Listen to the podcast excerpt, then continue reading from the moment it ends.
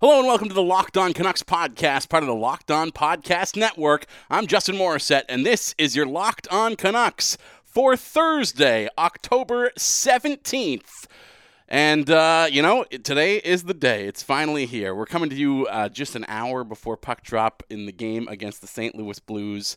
Uh, but you know, I tried to keep it general. There's not a whole lot of game preview in this. You can still listen to this after the fact if the game is already over. But today is the day. I've been promising it since the very beginning of this show that we would eventually have guests on here. Look, I needed some time to find my voice and get comfortable being able to do 25 to 30 minutes by myself uh, if necessary. I am going to have guests on this show going forward. Uh, you know, I got a lot of friends in media in this city who I am excited to talk to as the weeks and months and who knows, maybe even years go by. But uh, very pleased to be joined today by none other than Thomas Drance of the Athletic Vancouver. Tom and I go way back. In fact, he even let me write for Canucks Army back in the day when I was uh, just a wee young lad back at BCIT studying to be the broadcaster I am today. I am appreciative of that, and I'm grateful to have him on the show today as well. And you know what? Without further ado, let's get right to it. Pleased to welcome to the show now my inaugural guest, and keeping some tradition here, as he was the first guest on a uh, former podcast of mine as well. It is none other than the Athletic Vancouver's Thomas Drance. Thomas, welcome to Locked On Canucks, and thanks for doing this, man. Hey, Justin, thanks so much. I'm I'm considering channeling um, you know, my second favorite new Canucks podcast and, and dubbing myself Thomas D. Rance and just referring to you as Justins and Alanis for the entire podcast. But I'll, I'll resist that urge narrowly. Well, uh, but no, thanks for having me on. I hope it goes better than my first appearance on Real Good Show. Oh no, you were wonderful. Are you kidding me? Uh, spectacular. There's a reason I'm bringing you back, keeping the tradition alive. Uh, but I'm uh, talking to you. You are at the rink right now in St. Louis, and I don't want to talk too much about the Blues because I have a feeling that most people will be listening to this after the game has taken place. But you know, at, at this stage of the year, Tom, like so many of the questions around every team are are they for real? And before we start asking that question about specific Canucks players, I want to ask you that about the St. Louis Blues in general because yes, they won the Stanley Cup last year, but throughout that entire playoff run, all I could see in them was the team that the Canucks beat so bad that they fought each other in practice the next day. Even though they won the cup, are the St. Louis Blues a good hockey team? I say yes. They have the best blue line group of any NHL club. Obviously, Binnington has been outrageous since making his NHL debut. We know how goalies are. We'll see if that pixie dust continues. But so long as it does, I think they're legit. When I look through their centers, uh, when I look at Ryan O'Reilly, when I look at the two way ability there and some of the high end skill they have with Jaden Schwartz and Vladimir Tarasenko, and your listeners, by the way, can tell I'm at the rink because of the live jazz rehearsal. uh, but the when I look at that, I see a team that's you know just an absolute handful, night in, night out, and especially if you have to face them seven times over 15 days uh, in the playoffs.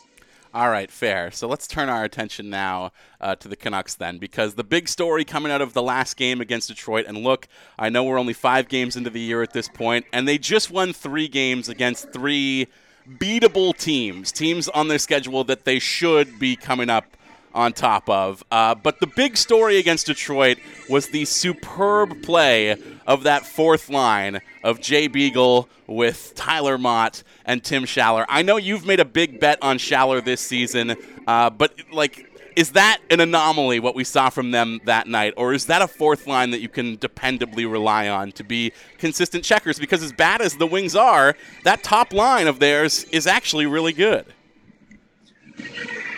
Time will tell. I think there are reasons yes I, am saying this with a straight face reasons to believe that a Schaller, Beagle, Motte fourth line can be you know, a, a, a, really good line, probably not, but at least average or better vis-a-vis their competitors in terms of fourth lines around the league. I think there's no reason they can't be. Now, one sort of easy response to that is sure, but they're so much more expensive, and I think that's fair.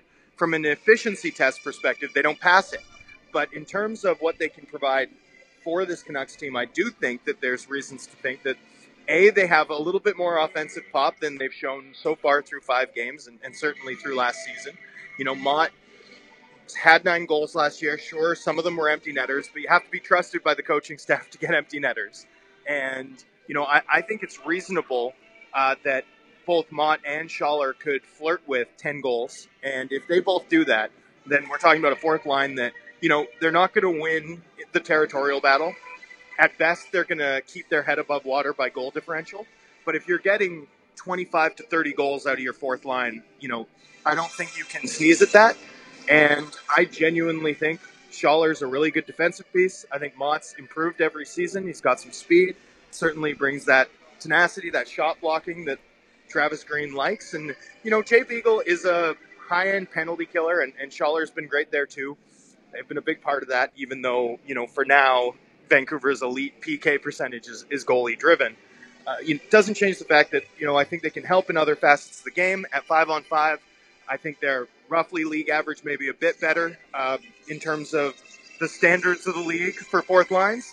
And yeah, I, I think I've been, I mean, even before the Detroit game, I've been impressed by Schaller's play all through training camp uh, into the early parts of the season. Motte brings a, an extra speed dimension to that line. And, I, I basically think when you look at Vancouver's bottom six and rightly conclude that it's the Achilles heel of the team, I do think those issues are mostly isolated to the third line, which has continued to be a wasteland, especially offensively speaking, uh, despite the club's success over the past five games. Okay, because I was going to get into that in a second, but let's stay on the fourth line for a minute because, yes, the, the bottom six of this team is a huge weakness. It was outscored at a two to one margin uh, last year. It gets caved in in terms of possession. Ost- ostensibly, these are the same guys coming back again in those same roles, and yet it's looked good, at least in terms of the fourth line so far. What's different about those three guys on the fourth line relative to last year? Well, I think the key part is Tim Schaller. You know, had a full off, had a full off season. He he'd gone through surgery the summer before, and he really recommitted himself in terms of his work ethic. Now, look, we can say that about any player who's off to a good start, and the you know proof that's in the pudding tends to come in January. So, you know, not not saying the jury's adjourned on the Tim Schaller bounce back, but Tim Schaller has a track record of a guy who is a genuinely useful defensive contributor at the bottom end of your lineup. You know, he's had successful stints, stints playing that role in both Boston and in Buffalo. And realistically, in my view anyway, his complete ineffectiveness last season was out of line with his career results. And when I look at a guy coming off of a season like that, you know, tend, tending to be scrutinized uh, in, in a voracious hockey market like Vancouver's, I mean, those are the sort of guys I look for when I pick bounce back candidates, and, and that's kind of why he ended up on my radar. He looked good in training camp, and when I looked at his underlying records when or numbers, when I looked under the hood of his performance, you know, I thought, what's more likely that this guy completely forgot how to play physical, effective two way hockey, or that he had a really rough year coming off of surgery? And I sort of concluded that the latter was less likely than the former. And anyway, I think that's been a big part of it and I think Motte being an extra year older, and I think Jay Beagle being hurt through large portions of last year also hurt the Canucks' fourth line and how it looked. Not not just Beagle's effectiveness when he came back, but in terms of his absence. And you know, I think those are two at least significant changes, and, and another sort of minor one that can make a whole lot of difference in terms of how that drink tastes after it's been stirred.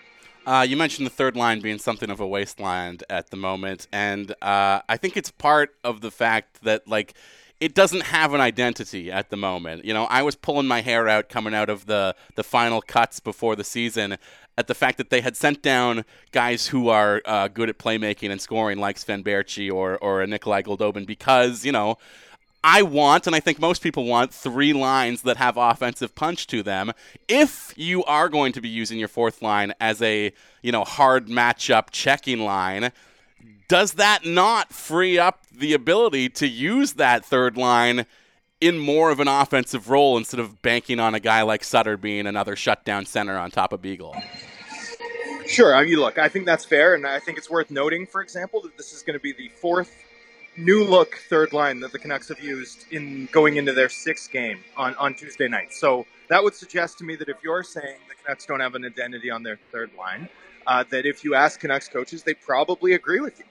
And so, you know, I think it's you know when I look at it, I mean Brandon Sutter's off to a pretty good start in terms of his points. Obviously, he had that tremendous game against the Kings, and you know contributed.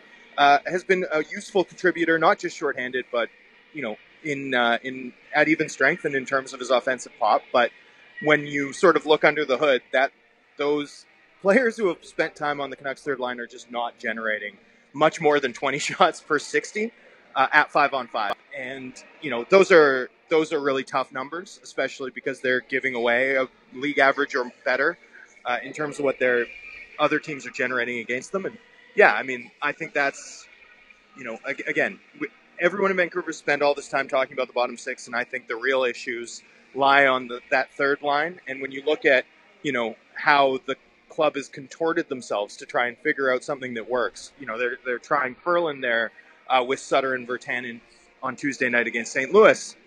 I, I, think that would indicate that you know they have a pretty significant awareness uh, that this is a fact. So you're saying that uh, this idea that Jake Virtanen has been dialed in and, and, found some consistency in his game to start the season uh, might not entirely match up with uh, with the underlying numbers. Uh, yeah, I think the I think Virtanen's been pretty decent actually. I mean, I think he's stood out some too in games where the Canucks haven't had enough guys going, and I think back to that Calgary game.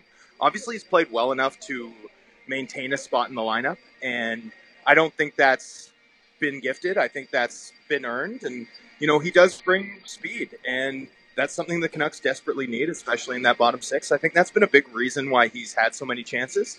Uh, but yeah, his consistency is still at issue. And, and, you know, Green explicitly told the media that the other day. He said, when I look at what line to put Virtanen on, I sort of see him as a guy who can maybe give that group a short term sort of spark. But, you know, we've talked to him about the fact that until he's, you know, brings it more consistently and performs more consistently, it's hard for him to have a consistent spot in the lineup. Uh, you mentioned Michael Ferland there. Obviously, it's still early. Five games, going to be the sixth tonight. Uh, at, at, what point would you feel comfortable, perhaps, hitting the panic button on this guy as far as uh, not being able to, del- to deliver what he was sold as coming into the year? I would at least be waiting to see five to seven more games, especially now that the density of the schedule has picked up. I mean, you know, Ferland obviously he fits the profile of a player who can maybe fall off the map rather suddenly. And I just mean that in terms of how assertive he has been physically throughout his career. I mean, he's played at a pace and at a rate, eh, just in terms of working and in terms of hitting and getting hit, that the human body just can't sustain over a long period of time. And we've seen that historically. And so if there's a concern, it's that. It's that, you know, has this guy taken um, just such a physical tool, to- toll terms of what he's given out and what he's received over the course of you know a, a very reliable career as a good middle six winger who complements skilled lines effectively. Uh, you know that has to be a concern, but I do think with his significant viral infection during training camp and the fact that he lost so much weight and that he missed a full week basically of time on the ice and but, just as he was ramping up. But that I was like a I think that's significant. That was a full month ago now though, right? Like how long can you coast on that excuse? Well, it was 3 weeks ago. I think that you know, I, honestly, I uh, I was sort of wondering about it because I had some agents telling me that they thought it was pretty significant, and so I reached out to um, you know, a guy who's worked with NHL players on the sort of strength and conditioning side, and he said, you know, I, would be patient with him. I think it, I think it takes a bit. But then I asked Mike about it, and Michael's the one who says, no, I, I feel better. I feel lighter. I think that I'm faster now. And you know, for what it's worth, I don't think his issue so far has been. I mean, maybe maybe it's been a lack of sort of that physical assertiveness that you know, he comes sort of advertised as, especially in the Vancouver market, where he basically forechecked an entire defense core into oblivion during the playoffs some five years ago. But the, you know, when I sort of look at what's been stunting his effectiveness or why he didn't work out with the Horvat line or, you know, what sort of cost him to lose that spot with the Pettersson line so quickly, you know, I kind of look at it as really more than anything just that the the passing game hasn't been there. There's just been a total lack of productive touches, and you know that to me doesn't doesn't indicate the signs of physical atrophy that I mentioned could be a concern in sort of monitoring his progress here. Uh, so yeah, I mean, look, now that the Canucks are about to play four and three, uh, you know, they're going to play. Sorry, four and three, three and four, and four and um, six. You know, that's sort of a stretch of games where it's pretty consistent, where you're playing every night or every other night. And I think we'll know a lot more in 10 days' time. But, but I do think it makes sense to give him those 10 days, especially with the illness that he had and how, you know, the complete lack of density that the Canucks schedule has sort of brought in the early going here. Uh, you mentioned the physicality of playing that role and not being able to do it for uh, you know uh, it, the lengthy Forever. careers I mean, yeah. that we expect of these guys. In pro wrestling, it's called a bump card. You only get so many bumps, and then you know you've run out of room on your card. Uh, That's good. I like that. I'm going to uh, uh, draw a further pro wrestling parallel here as well because when we're talking about identity and trying to build a, a third line that has uh, you know a clear purpose and a clear kind of role on this team, it, it, it's surprising to me to see Adam Gaudette come in and out of the lineup the way he has so far. You know, um, grabbing the brass ring is this big analogy in WWE. And when I talked to Big E of the New Day uh, over SummerSlam weekend in Toronto, I talked to him about like what needs to change for you guys to reclaim that role. Is it you know just being undeniable, or does something need to change structurally? And he said, yeah, like we do need to be undeniable, but you can't be that if you're not given the opportunity in the first place. And to me, that's sort of this position that Adam Gaudette finds himself in right now, where if you gave the kid rope and room to run, he could really assert himself and turn this into something. When you're, you know, flipping things around all the time and maybe limiting his ice to 10 minutes or lower than that some nights, how much room does he really have to become the player that you want him to be? Well, you know, for me though, the argument you, that you've just made isn't he should be on the third line every night. It's he should be first line in Utica. You know, if if the idea is to get him regular reps and not ding him for mistakes, considering he'd be playing sort of that depth role, then isn't it better to get 25 minutes of reps than it is to get 10 or, or 12? Uh, you know, that's sort of my basic view of it. I think Gaudette's played well. You know, he's certainly had that excellent game against Calgary where he was really the Canuck that stood out the most, uh, just in terms of his work rate. And, you know, one thing, like one classic American League lesson uh, that young players sometimes need to learn is, is that work rate away from the puck. But that's not a concern with Adam Gaudette. Adam Gaudette brings it every night. But I, but that said, you know, I do think against, and I think it was against Detroit, but maybe it was against Philly. Uh, you know, he did sort of, yeah, it was against Philly. He sort of had that come back to reality game. And, and this is pretty common for young guys. You know, you make your first sort of roster out of camp and you have the adrenaline pumping those first two games and you kind of survive because you're out working everybody else. And, you know, I thought against Philly, he had a couple shifts where he was losing some of those puck battles and, you know, not coming out with it enough. And, and I know that that's the kind of thing that the Canucks coaching staff looks at and cares about. And I think that's why, you know, Goldobin started the season in Utica, for example, and, you know, why Tyler Motte, for example, you know, is uh, is a mainstay in this lineup, and you know, I, I think that it's sort of uh, it's a tough one. Like it's one of those situations where when he's really going, he brings something offensively, but does his defensive game, does do his details, have the polish necessary. Uh, you know, based on how abjectly sort of poor and inconsistent this third line has been so far, despite the club winning games and despite some actually decent offensive production. Uh, you know, does it may, maybe make sense to give him a long look and, and see what he can do? Sure. But if the idea is to find consistency for him for development purposes, seems to me that the American League would be the better place to do that. Of course, the Canucks are on the road right now, as you can hear from the rink noise behind Thomas. But when they come back, the fine folks at Vivid Seats want to help you see some games. Yes, with the Vivid Seats Rewards loyalty program, you can attend the concert or show or hockey game of your choice and earn credit towards your next live event as well. Vivid Seats is the top source for tickets for all of the live events that you want to go to, and you can sort by price or look for seats in the section and row of your choice, all in the Vivid Seats app. App. To make things even better, Vivid Seats now has a loyalty program that allows fans to earn credit back. It's called Vivid Seats Rewards. So go to the App Store or Google Play and download the Vivid Seats app now. Fans are automatically enrolled in the Vivid Seats Rewards loyalty program, and every purchase is backed by a 100% buyer guarantee. From the biggest concerts and games to the hottest theater shows and more, Vivid Seats has it all. So download the app and join the Vivid Seats Rewards loyalty program today. Make a memory that lasts a lifetime. Like, for example, seeing the Canucks put on a show at Rogers Arena, and let the Vivid Seats app help you get to your favorite live event. Enter promo code POSTSEASON at checkout to receive a discount of up to $100. Now, more from Thomas Drance. Well, there's still one more hammer to fall here, right, too? Like, when Antoine Roussel comes back, assuming nobody else has suffered a long term injury at that point, there is another body left to come off of this roster, and there's only one guy who can clear waivers. So he might not be long uh, for this lineup, anyways, I guess, in the long run. Well, sure. I mean, there's a bunch of guys who can clear waivers. It's just that you're not waiving any of them. Ah, I mean, it's a pet topic of mine on this show. I have to bring it up, even though I'm sure the listeners are tired of it at this point. When you have a third line that lacks that identity, who could be used in more of a scoring role, given that the fourth line is, you know, going to be used for matchups uh, that way. When is Sven Baertschi going to be back on this team, Tom? Well, we'll see. You know, he hasn't gotten off to a, a, a lights out start in terms of his offensive production, but that's not a huge surprise given how sparingly he played last year as a result of injury.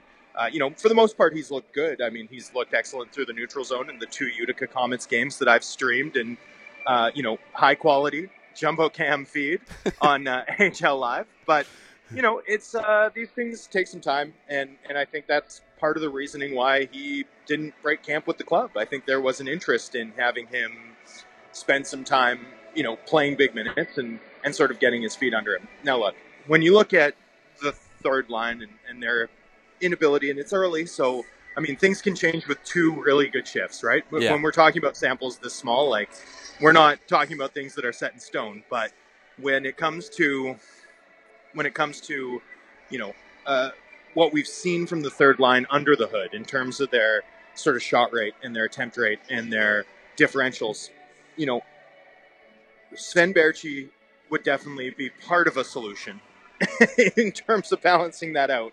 Uh, you know, looking at it on paper. And I do think because of that, and because of the fact that he is a credible middle six NHL winger, uh, he can help this team. And, and I think at some point down the road, he will help this team. I, would expect him back. Uh, I mean, I think I wrote in my predictions column right before the season that I'd expect him back before Christmas, and, and I'll, stick to that for now. I think, you know, it's probably going to take him some time, and, and I think it's also not a bad thing to have that level of player uh, help you dominate in Utica, especially with some of the guys needing to bounce back on that club. Adam Lind, uh, or sorry, Adam Lind. Oh my God, Mariner's great. Uh, no, Kole Lind uh, among them, and uh, so yeah, no, we'll see. But I, I, think it'll happen sooner or later. I would, I would sort of put it, uh, stick to my pre-Christmas timeline. All right, man. Well, I will let you get back to the uh, the pregame festivities in St. Louis. But uh, before you go, just want to say that uh, I mean, obviously, uh, we all wish it could have been under better circumstances, but uh, it is such a treat to have you back. Uh, not just in media in general, but in this market specifically, and the fact that you get to actually live here now instead of just being a Canucks reporter out of Toronto, man. you are sorely missed here, and uh, it's it's been great to see what you've been doing already in, in, just the last month or so. Thanks, man. I appreciate it. It's been such a relief to engage with a fan base like this, and uh, just we've had a, you know me and my wife have had a lot of fun getting back and, and reacquainting ourselves with Vancouver and spending time with the family. And you know, I told her to buy a good rain jacket, and she did. So we'll see how we'll see how, see how we make it through the winter, but. Uh, no, it's uh, it's great to be back. It's great to be covering this team, and you know, it helps that at least so far, and, and regardless of how sustainable these results are, you know, to see Rogers Arena relatively full on a Tuesday night against a moribund Red Wings fan, uh, or Red Wings team, uh, that to me at least is a sign that, you know, this market's beginning to sort of look at this club through uh, the side of their eyes and, and maybe sort of get excited. And there's enough elite talent here that whatever flaws there are with roster construction, being excited about sort of tracking their process, uh, their progress, and their process as they adjust to being NHL stars, you know, has been fun to watch. It has been fun to cover, and uh, and I'm looking forward to sticking with that all season.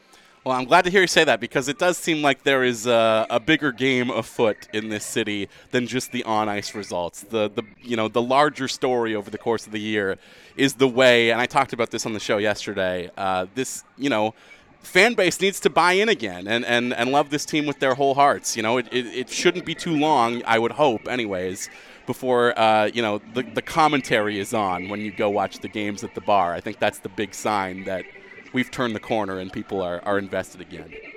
I like that barometer. I, I you know, we need to figure out some like Bill Simmons like catchy scale, uh, which, which that applies to. But no, I agree with you completely. And you know, again, for me, a, a relatively full bowl on a Tuesday night against the Red Wings is uh, certainly a step in the right direction. And if this club keeps playing entertaining hockey, that'll continue. All right, man. You keep writing entertaining columns, and uh, we'll keep reading them. I'm sure people know Thank they can kindly, find sir. your stuff at the Athletic Vancouver. You can listen to the Nuxcast with Drancer and J Pat as well. And Tom, uh, thank you so much for doing this, man. Anytime, Justin. Justin. There it is, folks. That's our show for the day. That does it for your Locked On Canucks for Thursday, October 17th. Hope you enjoyed that. Hope you enjoyed the game if you've already seen it by the time you're listening to this. And of course, I'll be back tomorrow to break down everything that happened between the Canucks and the St. Louis Blues. Before I do that, I uh, want to mention the fact Tom was alluding a couple times to another podcast I have started this season with uh, the inimitable Ralph Rantanego called I Think I'm Gonna Ralph. You can find that on uh, Ralph's Twitter feed. Um, shout out to Mike Martinego for no reason in particular. And of course, uh, I've been meaning to do this the last couple weeks, but if you enjoy the show uh, and you know and you want to help it, I would recommend that you head on over to the iTunes store or wherever you happen uh, to listen to the podcast from and uh, rate and review the program if you could be so kind. I would very much appreciate that. That's all I ask. I bring you a new show five days a week. All I'm asking you to do in return is throw me a nice little rating and review over on uh, iTunes or wherever you get the show. That's it. That's all. Anyways. Until tomorrow, I am and will continue to be Justin Morissette, and you've been locked in on Locked On Canucks, part of the Locked On Podcast Network.